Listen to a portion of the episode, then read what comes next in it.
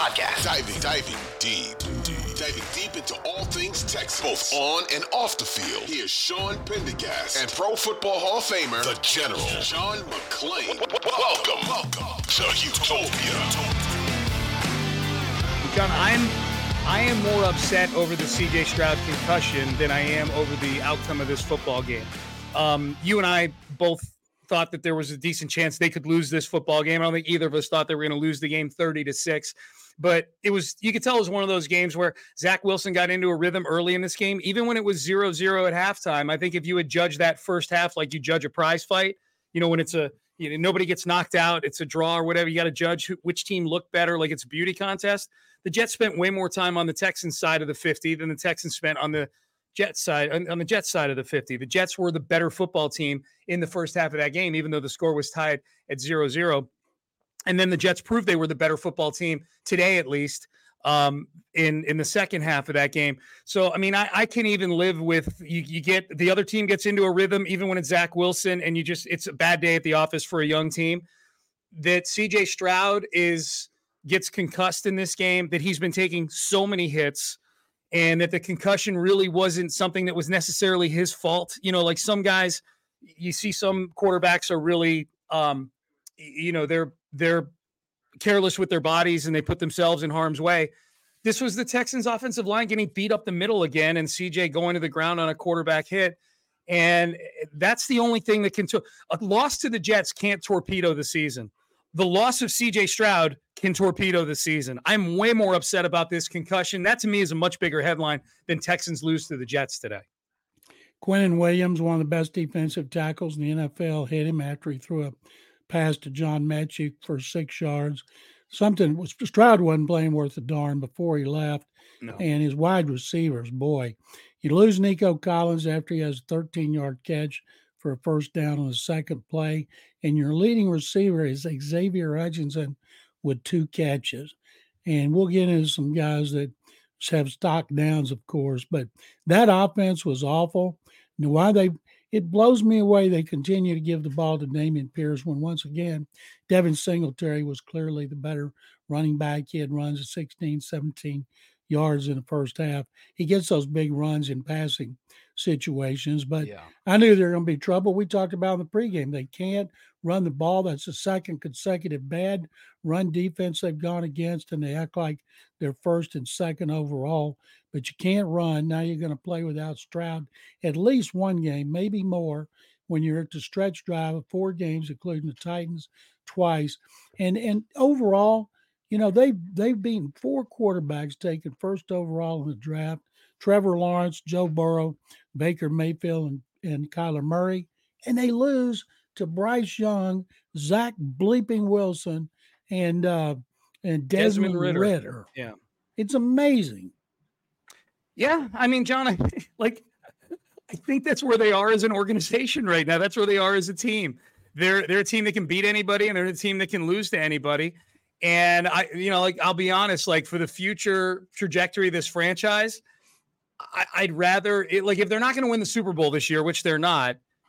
If you're asking me what type of nine and eight or ten and seven record I'd like to have, I like that they I like that they're going to have one where they've beaten Joe Burrow and Trevor Lawrence and the Broncos and things like that. Like it's frustrating in the moment, but none of us had expectations that this team was going to be great coming into the season and, and like and all of a sudden expectations change and you expect that they're going to be a playoff team. Hell, this this week, all week long, I wouldn't shut up about the fact that they had a 70% chance of making the postseason, the best out of any of, of all these wild card teams. So I'm as guilty of it as anybody about my expectations shifting.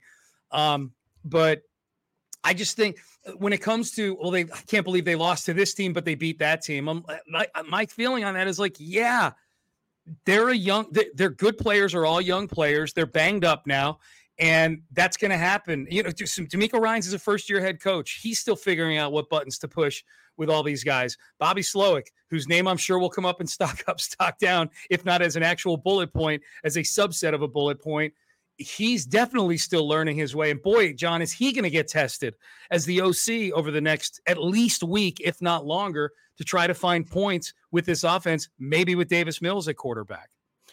Good thing about Davis Mills, he's been a two year starter. He's had some 300 yard games, including the best of his one of the three best of his career against the Titans when they were good in the last game of his rookie season. They needed to win to secure home field advantage in the AFC, and they did. But he threw for over 300 yards and three touchdowns, so they know they they've seen him at his best. Tim Kelly, their offensive coordinator, coached him, but still, man, without Stroud and him being able to make the plays he makes with no running game that uh, puts any pressure on the defense. And in a defense that made Zach Wilson look like Aaron Rodgers, yeah. they're in trouble. Now, it's their own fault they got everybody's expectations up by beating some good games and winning games in the last second. But hey, we didn't have to worry about the last 30 seconds in this game, did we? Yeah, that's yeah. For everybody who uh that's right. For everybody who who who didn't want a a a a gut wrenching game at the end here, uh you you got your wish. Uh, looks like the Chiefs are going to lose to the Buffalo Bills. So add the Buffalo Bills, John, to the list of teams that are seven and six in the AFC. The, the Chiefs, as we're recording this podcast, uh, Patrick Mahomes trying to convert a fourth and 15 and he's unable to. And it's uh, I'm not gonna lie, I was rooting for the Chiefs in this game, but it's kind of fun watching Pat Mahomes get frustrated. That's that's that's fun for me. Um, so yeah, you know, here's the other thing too about this Titans game coming up, John, and then we'll do stock up, stock down, and we'll get out of here because this was just a disastrous game today. The longer I talk about it, the more I want to throw up on this microphone. Um, the Texans have beaten the Titans in Nashville the last two years. I mean, they, they did beat them with David Culley two years ago and Lovie Smith last year as their head coach. So if CJ Stroud does indeed miss a game, like it, this feels like a game that you can again, Bobby Slowik is this savant that we all think he is. He should be able to cobble together a game plan that goes and gets the Texans 20 points on the road against the Tennessee Titans in Nashville. If he's not, then he's not, and maybe they lose this football game. But I, I think they can win a game with Davis Mills at quarterback. I'm just angry it got to this point because it's this has been a, a, a, progression here of CJ taking more and more hits once again as the season has moved along. They got a lot of needs in the offseason. They've got a lot of players that need to step up. It is amazing how many injuries this team has and continues to get. Will Anderson Jr. went out with an ankle injury. Blake Cashman with a hamstring. Look at Tavierre Thomas. He went down for the game. It's just like every time you looked up, somebody was going out. And they've done a really good job about players stepping up. But at some point, you know, they've been doing it with smoke and mirrors and a rookie quarterback and a rookie coach who inspires his players. And maybe if they have a bad game like that, it'll help galvanize the team, all the criticism they're getting after all the respect they got before. So uh, they should be able to beat the Titans and rookie quarterback Will Levis. Of course, they should have beaten Zach Wilson.